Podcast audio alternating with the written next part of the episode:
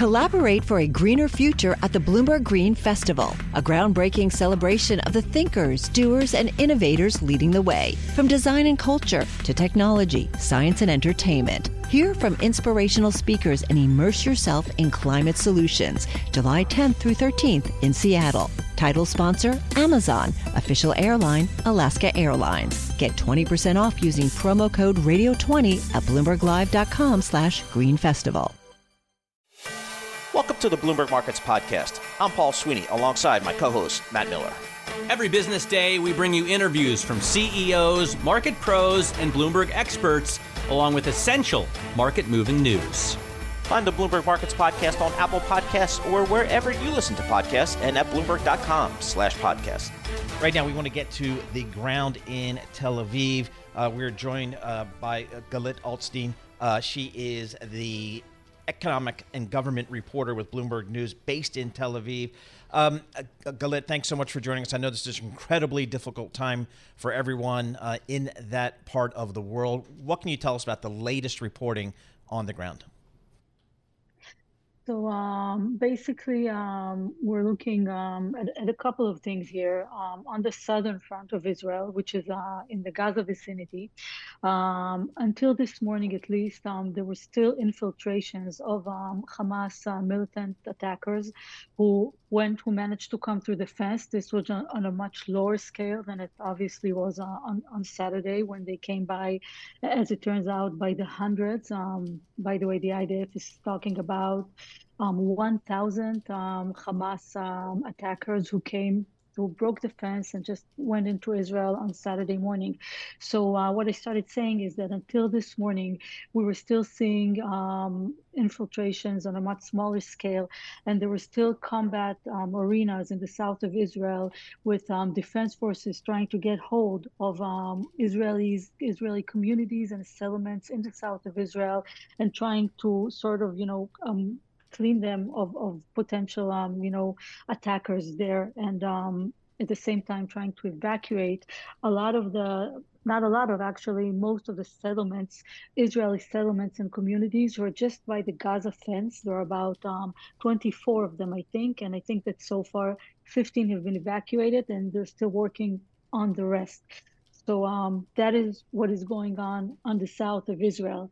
Um, later on today, um, and, and that is basically um, under control at, the, at this time. Um, in the north of Israel, it has been um, relatively quiet until this afternoon.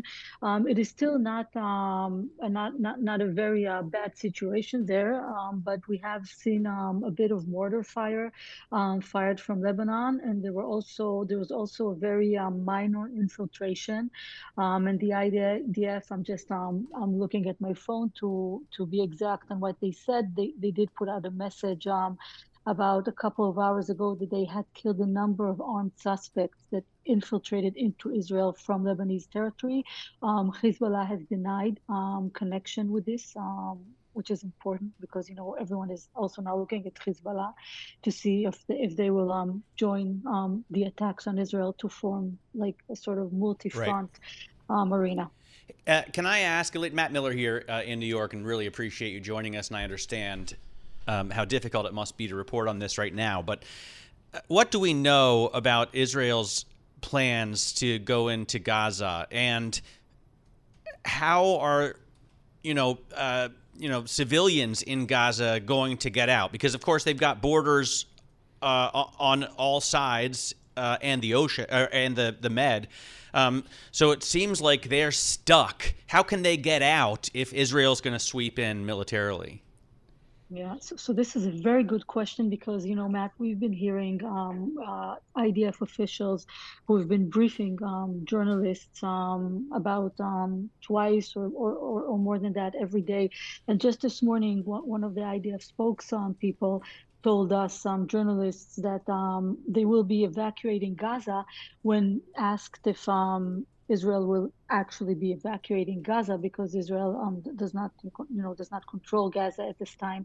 So he said, no, but we will uh, recommend they, they evacuate, you know, on their own.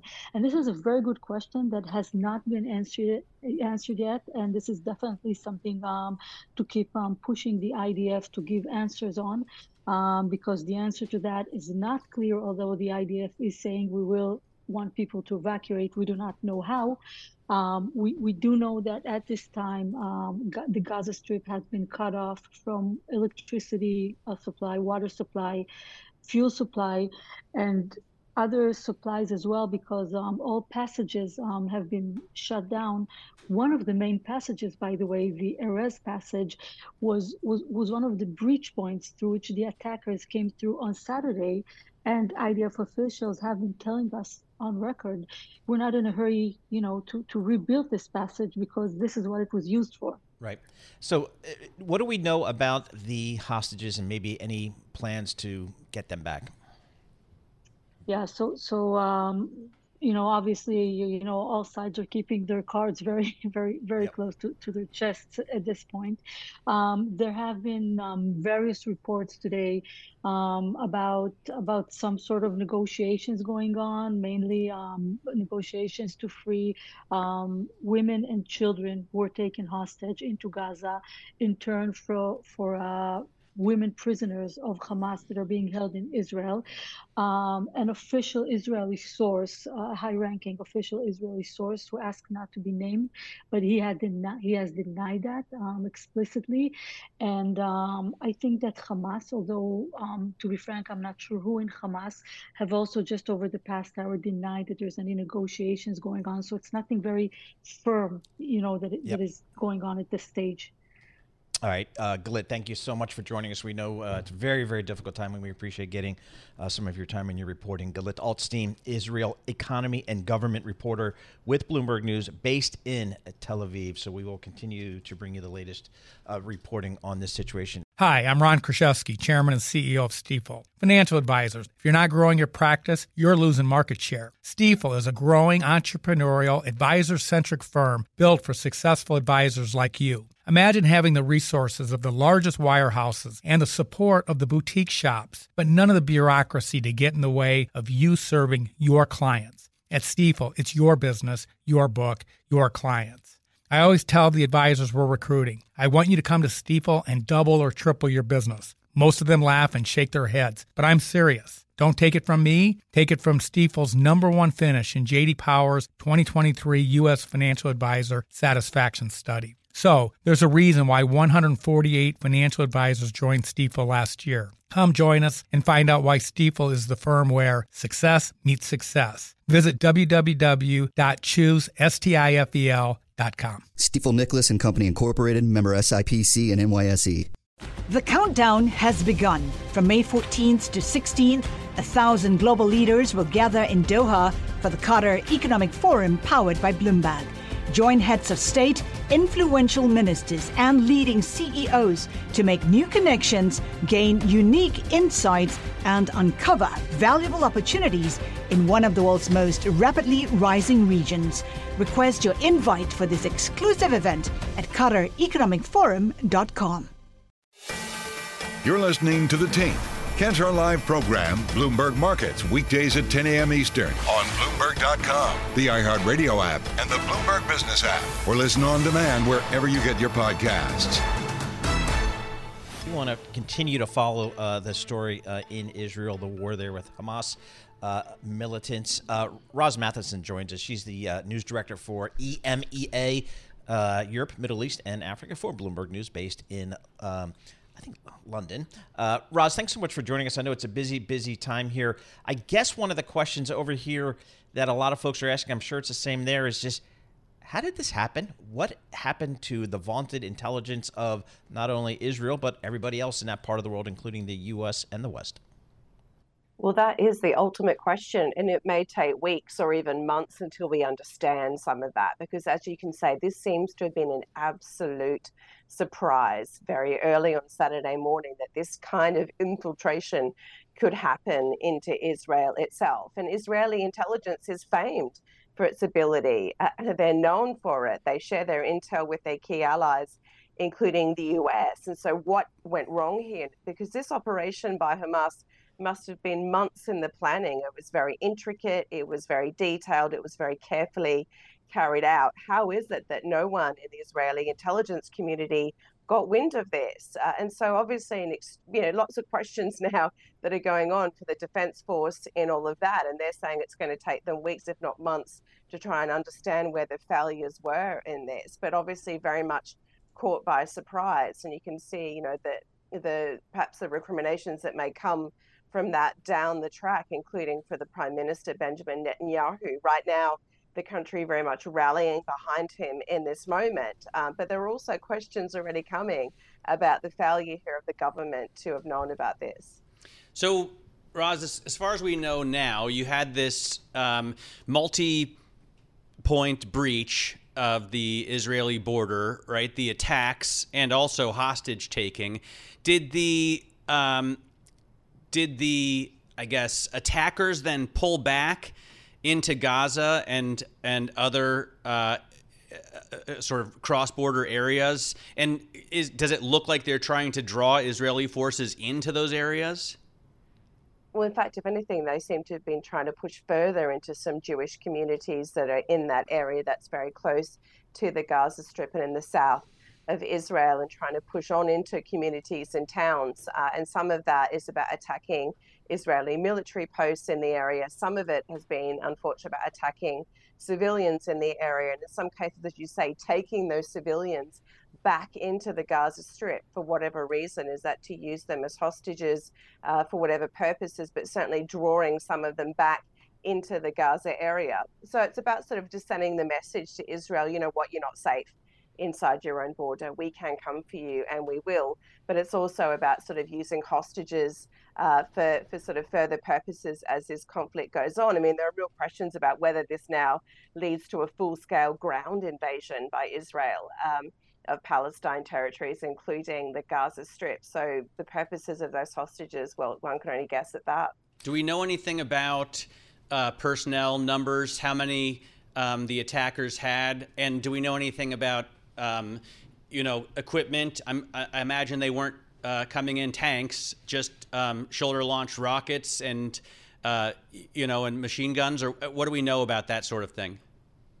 Well, interesting. It was a fairly sophisticated operation. I mean, Hamas has been fighting in some measure for, for decades uh, against Israel, um, and they're supported. They've been supported over the years financially and in other ways by Iran. Of course, there are questions about how much Iran may or may not have been involved in this particular episode that we're seeing now. But these are sort of been carrying out guerrilla warfare of, of some of some extent, you know, for, for years. So they're very highly trained. Uh, there are apparently systems of tunnels they may have used. Uh, they use mechanized parachutes to literally parachute themselves into into Israeli territory, and quite an organized, coordinated operation. So this is not just sort of random groups roaming around. It, it is it is quite organized and sophisticated. So, Roz, we've seen uh, video coverage of, you know, it seems like tanks massing uh, armed personnel carriers massing on the Israeli side. Uh, the reports this morning of a call-up of three hundred thousand reservists. Is it the expectation that Israel at some point in the near future will make a full-scale invasion of that part of, the, of, of Gaza? It's certainly seen as probable. I mean, this is a severe attack on Israel, the high number of civilian casualties that have, that we've seen. Uh, it, it will compel the government to, to act. In the past, they've retaliated in different ways. Maybe they've struck Um, through sort of rocket fire back into the Gaza Strip. We're seeing that already. If they blame Iran, they tend to hit Iran's proxies elsewhere in the area. This goes beyond what we've seen in a very long time in terms of the attack, the level of the attack on Israel, which will probably lead to a to a much bigger scale uh, retaliation. And that's why the idea of a full-scale ground war now really is on the table. I mean, the Israeli government's talking about months of campaign here, military campaign. This is not going to be over in the next couple of days. So they're really going to turn the screws on Gaza. They're turning the water off. They're turning the power off. They're going to make life for people living in Gaza extremely miserable. Um, so we really are looking at the prospect of a full-scale ground war now in the Middle East. I mean, given the size of the attack um, and the support that Iran has historically provided to Hamas and Hezbollah, it seems difficult to imagine the Iranians didn't know, um, e- even if you maybe uh, say they weren't involved in the actual planning, which the Wall Street Journal has reported that they were. Um, quoting unidentified members of Hamas and Hezbollah. What does this mean for Israel? I mean, in terms of markets, Roz, and I hate to bring it back to that, but, um, you know, we've looked at oil coming up roughly four to five percent. Um, if we get solid evidence that Iran is behind this, does that push the price higher? Um, are there are those flows completely cut off? Well, that becomes a real question right now. What you're seeing, obviously, is a reaction in financial markets around the world, be it riskier assets and also oil. Uh, and that's sort of an, a knee-jerk response to the to the extent of the of the conflict so far. But if you get contagion, which means you're pulling in other players in the Middle East, particularly Iran, and if oil supply is affected, because right now, where, where we are, there's no disruption to oil supply. And so the, the price move is simply a reaction, a question of sort of risk being priced into the market. But if you get to the point that supply is really disrupted through the, the straits there, I mean, Iran has been pumping oil again with the U S sort of turning a slight uh, blind eye to that, then you're going to get real issues about around supply. And that feeds not just into the oil market, but also into broader questions around global inflation, uh, the problems for, in, for, for interest rates around the world, higher for longer for interest rates. So there are real possible contagion effects for markets here in the longer term.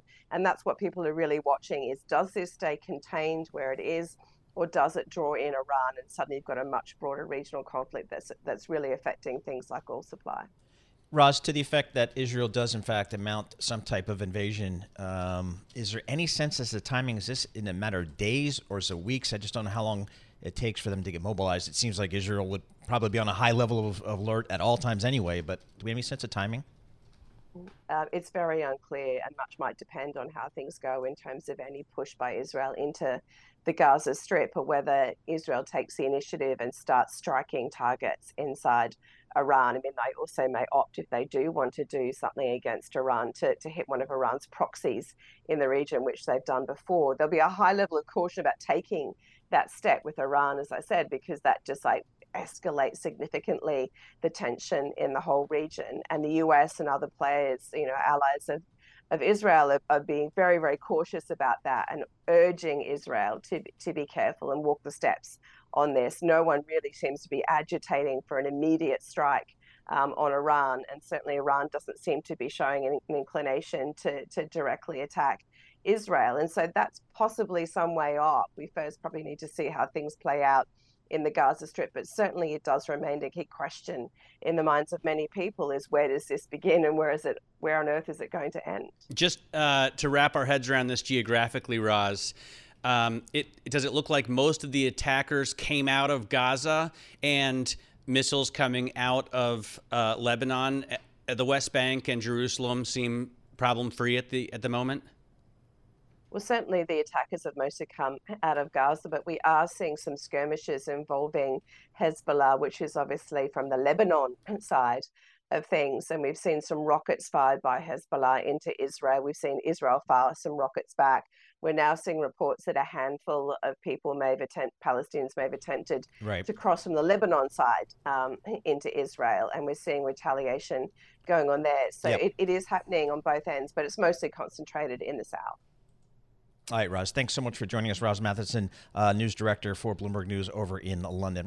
You're listening to The Tape. Catch our live program, Bloomberg Markets, weekdays at ten a.m. Eastern on Bloomberg Radio, the TuneIn app, Bloomberg dot com, and the Bloomberg Business app. You can also listen live on Amazon Alexa from our flagship New York station. Just say, Alexa, play Bloomberg eleven thirty. Right now, we're going to get back to the story at hand, the uh, conflict in Israel. And we're going to do that today with Doctor Ariel Cohen, Senior Fellow at the Atlantic Council Eurasia Center, uh, also a member of the Council of Foreign Relations, uh, someone who's uh, steeped uh, in all things geopolitical uh, issues on that uh, type that that part of the world. Doctor Cohen, thanks for joining us here. We'd love to just we've had boy a full I guess twenty-four hours to kind of figure out what's going, or forty-eight hours to figure out what's going on there. What's your I guess initial take, maybe informed take, as what we've witnessed since Saturday morning? First of all, we witnessed uh, an attack on Israeli civilians that we did not see that level of death uh, since the Holocaust. Uh, probably in the end of the day, it's going to be eight hundred or nine hundred people killed in one day. Uh, rape, um, taking people hostage and uh, uh, prisoner, including little children, uh, murdering um, parents in front of the children, uh, Uh, put, posting rape on social media, uh, desecration of corpses, et cetera. These are horrifying pictures. Uh, on the um, Israeli front, uh, this is the largest Israeli failure since the Yom Kippur War, the October War of nineteen seventy-three. Um, uh, the Israeli intelligence, the Shin Bet, Uh, the security service, the Mossad, uh, the external intelligence, and the military intelligence failed to understand what was right in front of them. I was reading newspapers with reports of the meetings of all these organizations with the Iranians, Ira- uh, Islamic Revolutionary Guard Corps in Beirut, and asking a question that the Israeli leaders should have asked: what's going on here? Uh, why the meeting?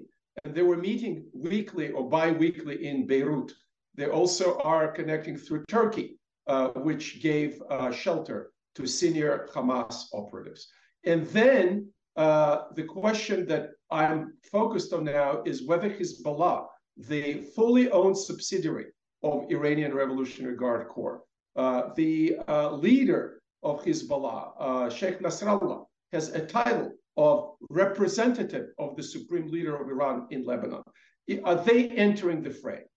If they do, this is a very, very serious uh, threat to Israeli existence, because Hezbollah reportedly has between one hundred and two hundred thousand rockets, whereas Hamas was shooting into Israel at a rate of two thousand rockets uh, in twenty minutes. one thousand rockets, um, uh, what is it, one hundred, two hundred rockets uh, a minute, uh, that the Israeli Uh, Iron Dome system, uh, one of the most advanced in the world, was overwhelmed. Uh, now we may have higher rates of bigger rockets hitting strategic places like the uh, refinery in Haifa uh, and turning Israeli cities um, where my relatives live all over the country, where I used to live myself, uh, turning that into a fiery inferno. In that case, Uh, Israeli leaders, including the head of the Mossad, uh, David Barnea, about two weeks ago, said that they will have um, the top leadership of Iran responsible in Tehran. And newsflash, Israeli airplanes do not have the range to hit uh, Iran uh, without help from the Arab allies or Arab uh, friends. And if such uh, help will not be forthcoming, Israel may use its rockets, uh, whether land-based rockets or rockets, uh, missiles uh, on its submarines um, to hit Iranian targets, including Tehran and including the oil terminal in All right, Bandar so, Abbas. Doctor Cohen, what do you expect Israel to do in response, and when do you expect them to do that? They're doing it now. Israel uh, mobilized three hundred thousand of the reserves. That, that's two-thirds of the reserves are mobilized already. Uh, the morale is high. I'm monitoring um, uh, WhatsApp feeds of apartment buildings and uh, relatives and sources, and the morale is high. Uh, the leadership is trying to figure out what to do, maybe not as fast as we would like. For example, when Hamas was running over the villages and towns in southern Israel and people were stuck under fire, it took sometimes eight to ten hours for security forces to arrive. Now, of course, the response is going to be faster. Uh, and I'm sure that the Israeli Air Force and missile forces are getting ready. Uh, if Hezbollah is involved. And right now, these these very minutes, we see reports about exchanges of fire along the Lebanese border. And uh, yesterday, Hamas was shooting missiles into the Sheba farm area that they claim, not the Lebanese government, but uh, Hezbollah is claiming uh, a little piece of territory between uh, Israel, Syria, and uh, Lebanon. Uh, if that escalates, um, all bets are off. Uh, the um, uh, Bandar Abbas oil terminal of Iran is in the range of Israeli missiles. Uh, the oil prices may jump. And the U S support now, we see the um, uh, carrier battle group moving to Eastern Mediterranean in a clear signal to Iran that if they uh, activate Hezbollah, we may see for the first time a joint Israeli-American operation against Iranian targets in the Middle East. So I guess um, Israeli defense forces would sweep through Gaza and um, secure the border with the West Bank while they then move north, pushing into Lebanon. Is that the idea militarily? If Hezbollah opens, uh, Israelis will need to um, destroy um, whatever known targets are. The problem in Lebanon is that there are a lot of tunnels. They need to secure the West Bank, not just the Um, line between Israel uh, and the West Bank. This is not a recognized international border. Israel occupies part of, parts of the West Bank. But any kind of terrorist activity out of the West Bank, shooting missiles, killing civilians, will require a response. And this is a big challenge for a small country like Israel, a country the size of New Jersey with population about nine point two million people, that you have an active front in the south in Gaza, Uh, where a thousand people got killed. Uh, you have a very unstable West Bank where Hamas is competing with Palestinian Authority uh, for uh, power. And you have Hezbollah with fifty thousand fighters and hundreds of thousands of rockets. This is a huge challenge for Israel. All right. So, Doctor Cohen here, is there any appetite for some type of, I don't know, a less lethal type of solution here? Is there any room for that? Is there any psyche for that in Israel at the moment? No. Uh, in terms of Gaza, absolutely not. Uh, when you say sweep through the Gaza Strip, uh, which is not big, it's, uh, I think, nine by fourteen miles, um, a lot of it heavily built. Uh, the problem is the Israelis are not um, happy to kill civilians, but Hamas deliberately puts its military um, targets inside mosques, inside schools and hospitals. And there's no choice. Under international law, uh, if the military targets are within civilian um, population, you are allowed under the international law to hit the military targets. Israelis, for example, do what they call knock on the roof. They, they warn the citizens to leave buildings, and sometimes they manage, and sometimes Hamas prevents them from leaving.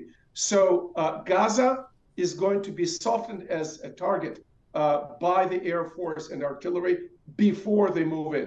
So sweep, yes, maybe within a week, not immediately, because they do not want to lose their boys and girls, understandably. We did the same in Iraq, okay? You don't go in before the targets are softened. Uh, and with uh, Hezbollah, if they really uh, enter the war, uh, they will be bombed and shelled before uh, the land operation begins. Is there, um, Doctor Cohen, is there any way to evacuate civilians from Gaza at yes, all? Because yeah, they, they have a border on all three sides and the Mediterranean on the other. Absolutely. Uh, and here the United States, Saudi Arabia, and others can do Uh, a lot of favor uh, to uh, the civilian population in Gaza. Well, first of all, uh, when you say civilians, I would probably focus on women and children first and foremost, uh, because a lot of able-bodied men are pressed uh, into membership in Hamas and Islamic Jihad. Um, and uh, civilians can go into two directions. One, uh, open spaces, fields, Uh, fields and desert land in Gaza and stay there with tents, uh, or uh, go to the Egyptian border and convince it, the international community should convince the Egyptians to let the civilians uh, enter uh, and accommodate the civilians, because we do not want um, any civilian casualties on, on either side, Israel or uh, Gaza, to be hurt. Uh, and then those who remain and fight, uh, their blood is on them. Uh, in terms of Lebanon, same thing. Uh, Lebanon is much bigger than Gaza. The civilians right. should exit the south in case uh, the balloon goes up in the south. Okay, Doctor Cohen, thank you so much for joining us. Uh, we appreciate your thoughts and your analysis. Doctor Ariel Cohen, he's a senior fellow at the Atlantic Council Eurasia Center, uh, also a, a former member of the Council of Foreign Relations, uh, one of the leading voices there. And tensions obviously running extraordinarily high the next several days. I guess we'll, you know, show a lot, uh, show the world where this thing may develop over the coming days, weeks, uh, and months, and we'll certainly have the full reporting. You're listening to The Tape, Cantor Live program, Bloomberg Markets, weekdays at ten a.m. Eastern on Bloomberg dot com, the iHeartRadio app, and the Bloomberg Business app, or listen on demand wherever you get your podcasts. Matt Miller, Paul Sweeney, live here in our Bloomberg Interactive Broker studio, streaming as well on YouTube, so check us out over there. Let's bring in our good friend Mike McGlone. He's the senior macro strategist for Bloomberg Intelligence. He's based down in our uh, Miami office. And, and Mike, we see oil surging here, no surprise. Uh, W T I up over four percent. We're now at about eighty-six dollars a, a barrel here. Historically, you've got a ton of experience in this, Mike, when you see, you know, geopolitical conflicts break out, particularly in, in the Middle East. How did traders Uh, in the oil pits, how do they kind of parse this stuff out?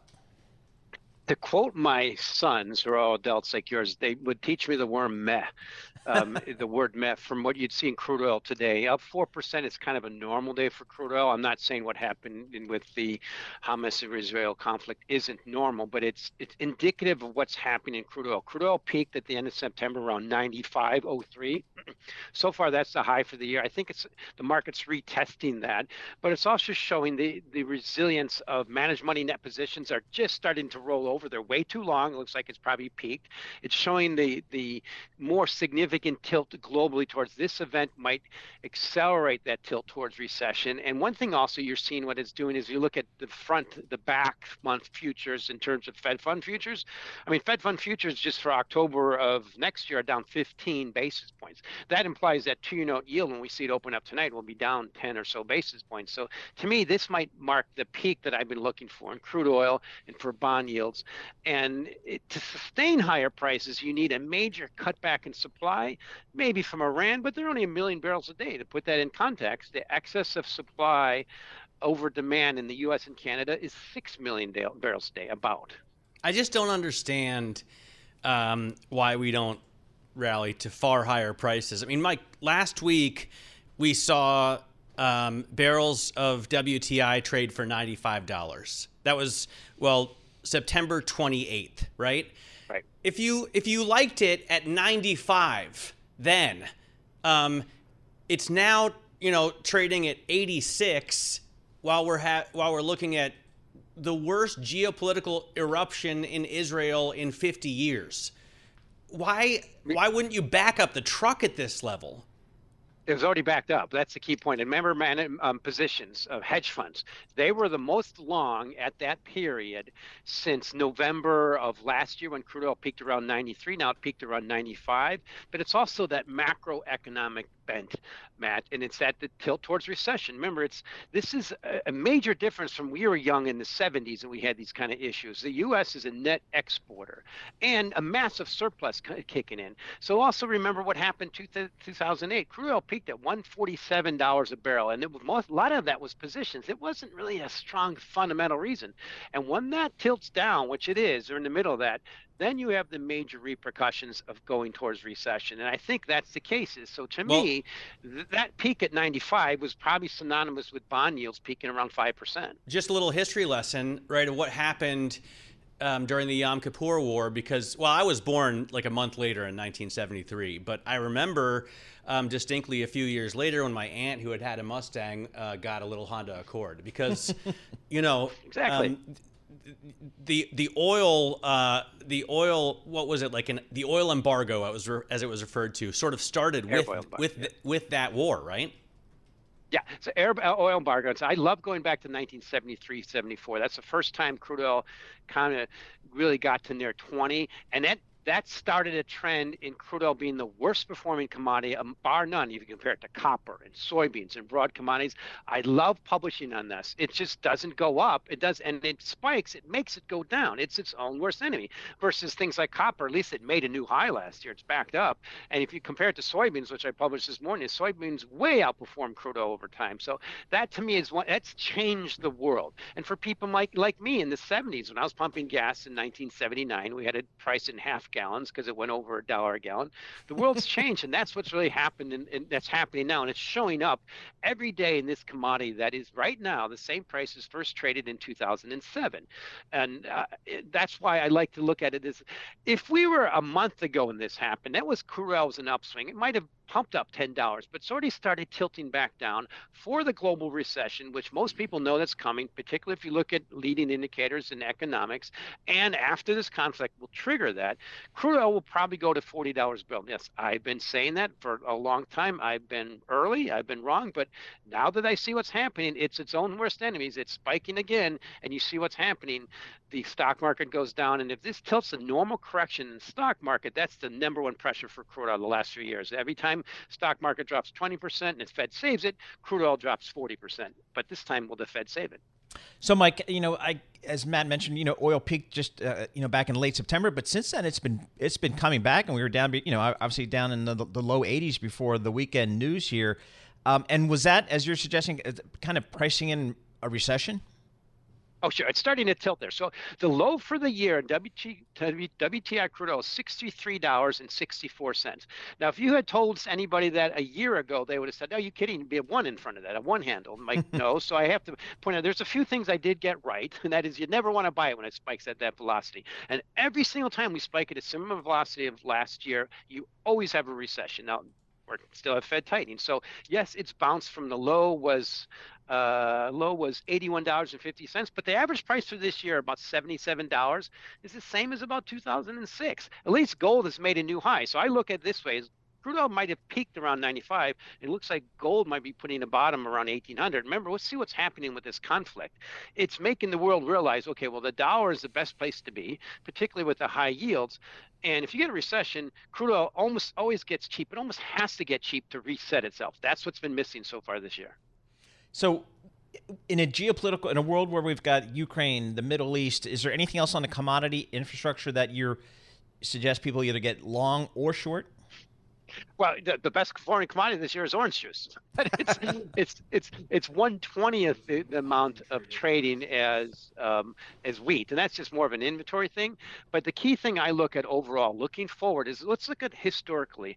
The best performing commodity, almost all of history, is gold, and except in demand pull periods when you pull up things like gold and copper. But particularly in recessions, gold is the best performer, and I think it's just a matter of time it kicks in and does what it almost has does. And remember, remember the thing about gold, you can store it on your body. It's cheap. It's not expensive. Crude oil is a toxic chemical. It's very expensive to store. That'll show up over time. So if you invested, interested in energy and crude oil, it's better to invest in the equities. Yet if you invest it in, in, you can still invest in physical gold and E T F. And I think that's still going to be one of the best performing commodities this year. Now this year, it's up only about two percent. It was up almost ten, and I think it just came back to good support. And if we get towards a recession, I think it's going to kind of meet at the same price as wherever they meet with the S and P five hundred. By the way, you'd rather have the E T F than just actually buying gold bars like a New Jersey senator and putting them under your bed? Yeah. Well, that's I've how we do things in Jersey. The- I, I've enjoyed being in the gold space, and if that was me, it'd probably be lost or stolen. I know my my grandmother, who was born in Germany during the war, they still stored some gold in their uh, um, in, in their underwear drawer. I'm like, okay, but I mean, there's always it's diversity. The thing about E T Fs is you can buy, hold, and store that metal for virtually nothing compared to history. It was very difficult to do, and you still have to pay for that storage, you have, and you have the risk. E T Fs, I'm not saying they're risk-free, but they're so much easier to get exposure. And the key thing that's really pushed for gold this year is that high interest rate. You can be, you know, the the the output for the two, you know, that giant sucking sound of being up up of about five percent might have peaked, with the Fed potentially pivoting at some point, and that means gold will gains a little bit of accolades because it's that um, it doesn't earn interest, and it's that that demand pull, and also the stock market. If the stock market's peaked, gold should be one of the best performers. It sounds like Bitcoin, only not nearly as good, right? Because well, there's a, you can keep Bitcoin on your person too, and a lot more of it. Big difference with Bitcoin. It's the best performing um, um, asset in history, and its volatility is about two to three times the gold. And Matt, we all know what happens in recessions when people hit the bid and things. You sell your uh, uh, winners, and you sell the high volatility assets first, and that's what I'm still worried about Bitcoin. If we have a normal recession, Bitcoin's going to go down with risk assets. At some point, we might get to another bridge and act more like gold and long bonds. But today, you see what's happening. On compared to compared to Monday, uh, Friday, it's down about two percent. Ethereum's down about four percent. And I expect that to continue if we have a normal recession. All right, Mike, thanks so much for joining us. As always, Mike McGlone, uh, direct and to the point on his call there. Mike McGlone, senior macro strategist, Bloomberg Intelligence, uh, from our Miami Beach office. Success is more than the final destination. It's a path you take one step at a time. It's discipline. It's teamwork. And it's the drive and passion inside of us that comes before all recognition. It's what Stiefel's been doing for over one hundred thirty years. Quietly, yet strategically, Stiefel's become one of the fastest-growing wealth management and investment banking firms in the country. Our financial advisors go beyond traditional wealth management to provide clients with direct access to one of the industry's largest equity research franchises and a leading middle-market investment bank, because success is the drive it takes to keep climbing. The passion to keep investing, the best of each of us made better by the best in all of us. And that is where success meets success. Start your journey at Stiefel dot com. That's S T I F E L dot com. Stiefel Nicholas and Company Incorporated, member S I P C and N Y S E. The countdown has begun. From May fourteenth to sixteenth, a thousand global leaders will gather in Doha for the Qatar Economic Forum, powered by Bloomberg. Join heads of state, influential ministers, and leading C E Os to make new connections, gain unique insights, and uncover valuable opportunities in one of the world's most rapidly rising regions. Request your invite for this exclusive event at Qatar Economic Forum dot com. You're listening to The Tape. Catch our live program, Bloomberg Markets, weekdays at ten a.m. Eastern on Bloomberg Radio, the TuneIn app, Bloomberg dot com, and the Bloomberg Business app. You can also listen live on Amazon Alexa from our flagship New York station. Just say, Alexa, play Bloomberg eleven thirty. I tell you what, whenever there is a major geopolitical issue anywhere in the globe, one of the first people we go to is Jack Devine. He's a president and founding partner of the Arkin Group. Uh, he is a thirty-two-year veteran of the Central Intelligence Agency. He has been stationed all over the world. He's a publisher of the book Good Hunting, an American Spy Master's Story, uh, which I highly recommend. Uh, it was an excellent read. Jack, here we are back in, in the Middle East again with, with more conflict here. Let me just start with the intelligence area here. What happened that the vaunted Israeli intelligence, the American intelligence, did not pick this up? Well, I think everybody's scratching their head. Uh, I think everyone recognizes it for a, a failure. When you look at Israel, I mean, I've worked closely with them over the years. They're very talented. They were at the cutting edge of technology. They know their target, right? They know the threat. Uh, they've applied a, a lot of the fine technology. So we have to ask ourselves today, how did Hamas get past that?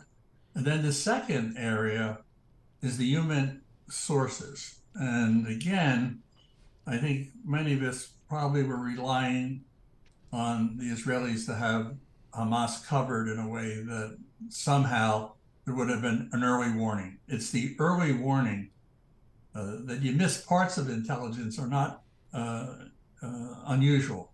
But to miss that early warning on something critical like this, there has to be an examination of conscience by all intelligence service to ask, or do we have the right balance between technology and human, and are we applying the right way, and what countermeasures are we dealing with? So I think it's a tragic situation and an intelligence failure that warrants after action, very careful analysis. What do you think um, Hamas, and maybe if it's working with Hezbollah or others, Um, what's ultimately their goal here? Because now they've broken through borders at multiple points in Israel and carried out horrific terrorist attacks. Um, it, was that it? Or do you think there's there's there's more to come? Are they trying to bait, you know, Israel into Gaza? Um, are they trying to to to blow up this conflict even further? Or do you think that was, you know, this was the plan and it was accomplished? I think there's a lot of complex geopolitical issues behind it. Whether the organizers of it took all of them into consideration and played a great chess game uh, remains to be seen. I'm allowing that it's possible. What I think what we're seeing is what there was. In other words, they decided that at a certain point they were going to attack. Uh, this has been long in coming. I think they needed it to sustain themselves and uh, to push back. The thing that is stunning about it is that this is totally different in the level of sophistication and coordination. And I, I believe they had help. I mean, it's hard for me today. I may be proven wrong, but this looks like help from people that have done complicated operations, and specifically the Iranians. So the Iranians have one set of things at play. You know, Hamas has some. Uh, the Russians were right in uh, approving it, uh, and they, they have things at play. There's the Saudi-Israeli prospects of a peace agreement, establishing relationships, if you will. So there's a lot at play. But I think Hamas just wanted to have a successful operation. This may exceed their expectations, but I, I think they weren't they weren't doing it on the fly. They executed their plan, and I think we saw it. After after that, I think it's the Israelis that, that have the game. They will they will decide how this plays out. I mean, they have ultimate force that they could flatten the country if they wanted to. So they have to calibrate it. But I think that Hamas can come back with new tricks. Um, I think they've pretty well run the course. Can Hezbollah jump in? Can there be problems in the West Bank? All that remains to be seen. But I don't think it's any in anyone's handbook. This part they're playing. I think they're planning by, day by day. Jack, you bring up some bigger issues as it relates to Iran, uh, maybe even Russia. Um, you know, I guess the, the issue is that that ties in with Ukraine. I mean, what role do you think the United States should play in the coming days and weeks? Now, I, I've been talking about it for some time. I think there's a a grand struggle that's taking place in front of us in terms of the balance of power. On the one side, you have the democratic forces and its allies, and the other, you have the non-democratic forces on the other. There is a big game that's being played well beyond Ukraine. Ukraine was clearly the first manifestation of it. But you have Russia, China, Iran, North Korea, but now they're extending it and trying to spread, spread the faith or the gospel, if you like, to other countries. If you look at Latin America, there's turmoil there in terms of elections, and uh, uh, and in Africa, tremendous turmoil. So it's very reminiscent. I hate to say it because, well, you're a Cold Warrior, but it's so reminiscent of the international dimension of the Cold War, where the West and its allies were fighting them and counterpunching everywhere, every once there'd be a hot war. So I think we're looking at it, and we have to look at it at a bigger scale. This is not just a fight between Hamas and Israel. There is, this, like Ukraine, is going to alter the geopolitical dynamic of the balance of power. And now we're in the big time where things can get misunderstood, misconstrued, and we end up in expanding uh, hot wars. Are you concerned about um, the impact, the impact of this? I don't know if Um, if you're saying this is kind of an axis of evil here, the um, the Russians, the Chinese, the Iranians, and, and North Korea, but certainly a lot of those um, countries have been blamed for misinformation in U S elections. We're approaching one, and um, you know, you've got a radical contingent in Congress that seems to, if not support Putin, at least be opposed to Ukrainian aid. Are you, are you worried that they've sort of uh, infected the U S. We're, Congress? We're in a new age where artificial intelligence, dif, disinformation is part of the realm. It's part of the big game, if you will. And the Russians have been using it for some time. I think there was a general slowness in recognizing the, the breadth of it, including involvement in our elections, which was I was more upset about the fact that they were involved in, in it, right? Not that they were collecting information, but that they were playing in internal U S affairs is really quite unprecedented. I mean, there's a little dabbling here and there in history. And the same is true on our side. We do not meddle inside their country. This is dynamic. So this information, and I would just bring it to the moment, this information is very much part of the Hamas, if you like, and its allies' propaganda. The propaganda is out there mobilizing their friends, and it's dynamic. I also should have put a footnote. The cyber attacks at the very beginning of the uh, Hamas attack are very impressive. So you're looking at that new dimension of war, just like you're looking at new dimensions of war in Ukraine. This experience will not only be lessons learned for intelligence officers, but it's also going to be lessons like uh, uh, lessons learned on war fighting and how how we are going to deal with this. And it won't be just in uh, the Middle East. So I, I think hold on to your seat. Jack, thirty, uh, Jack, thirty seconds left. Uh, what do you think is Israel does next? How do you think they react? I think they have no choice but to use an iron hand. And with that will come, you know, repercussions. I don't see how it's possible, feasible, to have a soft landing. Negotiators, I think it's nonsense to suggest that at this point. When you look at the savagery of it, how are the Israelis that have suffered so much in history? Yep. How how do how does a government stay in power and not set this right? So I think the repercussions are going to be very hard. I I, I take Netanyahu at right. his word. I think everybody better. It'll be a hard landing. Yep. With long-term implications. Getting back to the peace deal. Yeah, actually, Jack, we're just gonna, I'm sorry, we're just going to have to leave it there just yep. because of time. Uh, but thanks, as always, Jack Devine, president and founding partner of the Arkin Group. You're listening to The Tape. Catch our live program, Bloomberg Markets, weekdays at ten a.m. Eastern on Bloomberg Radio, the TuneIn app, Bloomberg dot com, and the Bloomberg Business app. You can also listen live on Amazon Alexa from our flagship New York station. Just say, Alexa, play Bloomberg eleven thirty. Let's go to our next guest right here to get a sense of kind of a broader view of these markets here in the context of what is just another piece in the wall here uh, in terms of geopolitical issues. Quincy Crosby joins us. Uh, she is the chief global strategist for L P L Financial.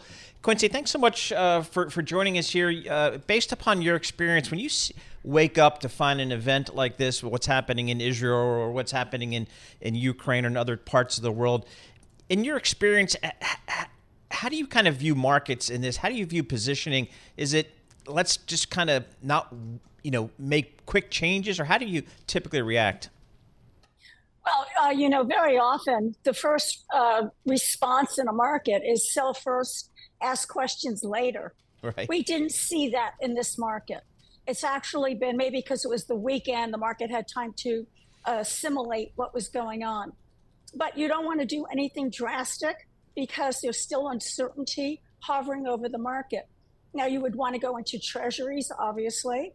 Gold, you see that, the treasury market will open.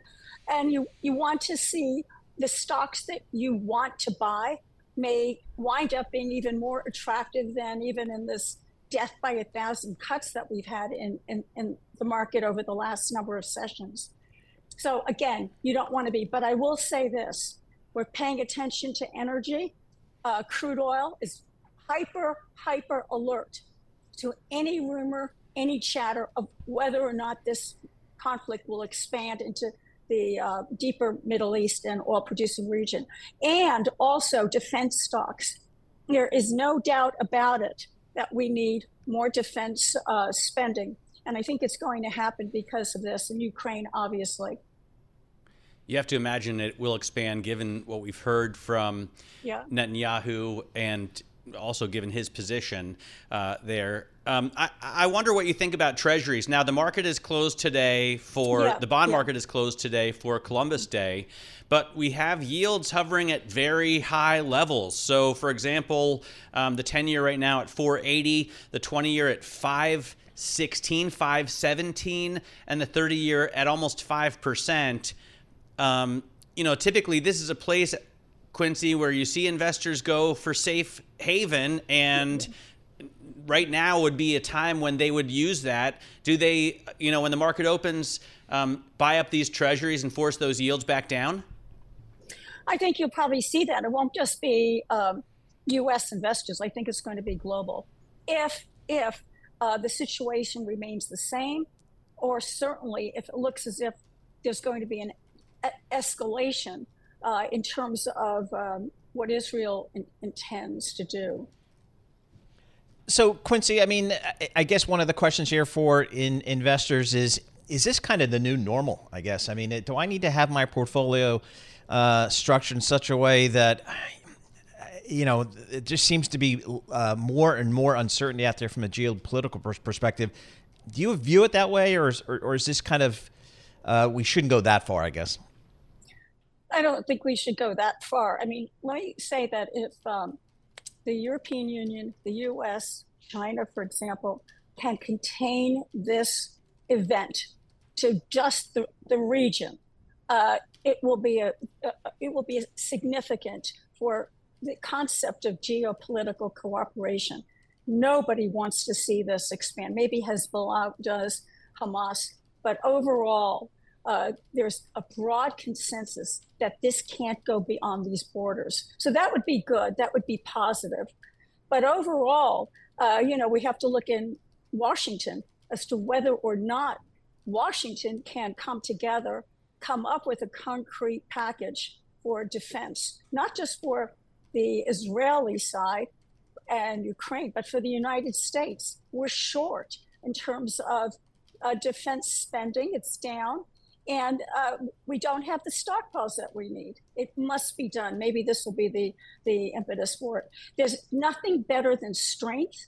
There's nothing better than a government that is intact, that actually helps prevent this kind of event. So it would help to have a Speaker of the House, I guess. That would probably be the first step.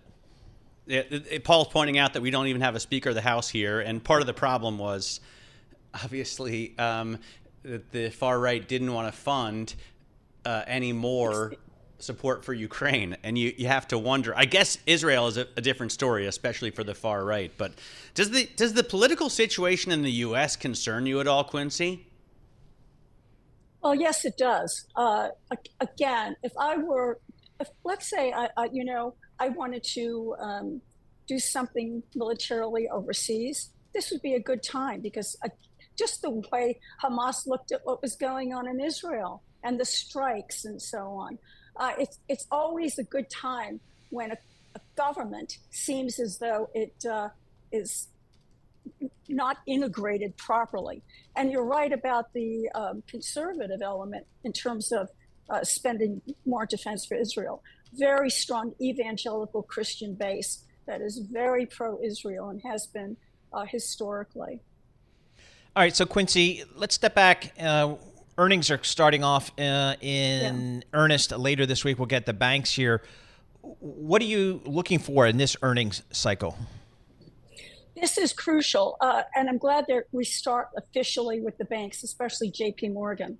I want to hear what they have to say about the consumer credit card delinquencies, late payments, uh, whether and who's being affected the most. I think we know that it is lower wage earners, but we want to hear from them rather than this conjecture than the headlines that we see every day. They will have a good handle on it. Also, they're going to tell us about loan growth from their customers, from their uh, you know client base overall, not just credit cards, and the guidance that the companies have. This is crucial, because one of the things that is concerning and has been for some time, but it's been holding up, is margin compression. Because if we see margin compression deepening, and we don't think it's going to be, but if we do, they're going to have to cut costs. And that is going to affect the labor market, which is actually held up, as we know, um, and indicates resilience. But any sense that companies need to cut costs in order to get that bottom line, it is going to hit the labor market, which will hit the consumers. And then that leads you to the worry over a, a, a darker landing as opposed to a softer landing. Yeah. We don't expect it, but we're watching for it. Absolutely. All right, Quincy, thank you so much for joining us. Uh, always appreciate getting your perspective. Quincy Crosby, uh, she is the Chief Global Strategist at L P L Financial. Uh, again, geopolitical risks front and center here. Uh, central bank policy, also a big issue for these markets. Uh, and then uh, starting really later this week, particularly on Friday with the big banks, uh, we're going to start getting uh, into the earnings season. Thanks for listening to the Bloomberg Markets Podcast. You can subscribe and listen to interviews at Apple Podcasts or whatever podcast platform you prefer. I'm Matt Miller. I'm on Twitter at Matt Miller nineteen seventy-three. And I'm Paul Sweeney. I'm on Twitter at P T Sweeney. Before the podcast, you can always catch us worldwide at Bloomberg Radio. Collaborate for a greener future at the Bloomberg Green Festival, a groundbreaking celebration of the thinkers, doers, and innovators leading the way. From design and culture to technology, science, and entertainment. Hear from inspirational speakers and immerse yourself in climate solutions, July tenth through thirteenth in Seattle. Title sponsor, Amazon. Official airline, Alaska Airlines. Get twenty percent off using promo code radio twenty at Bloomberg Live dot com slash Green Festival.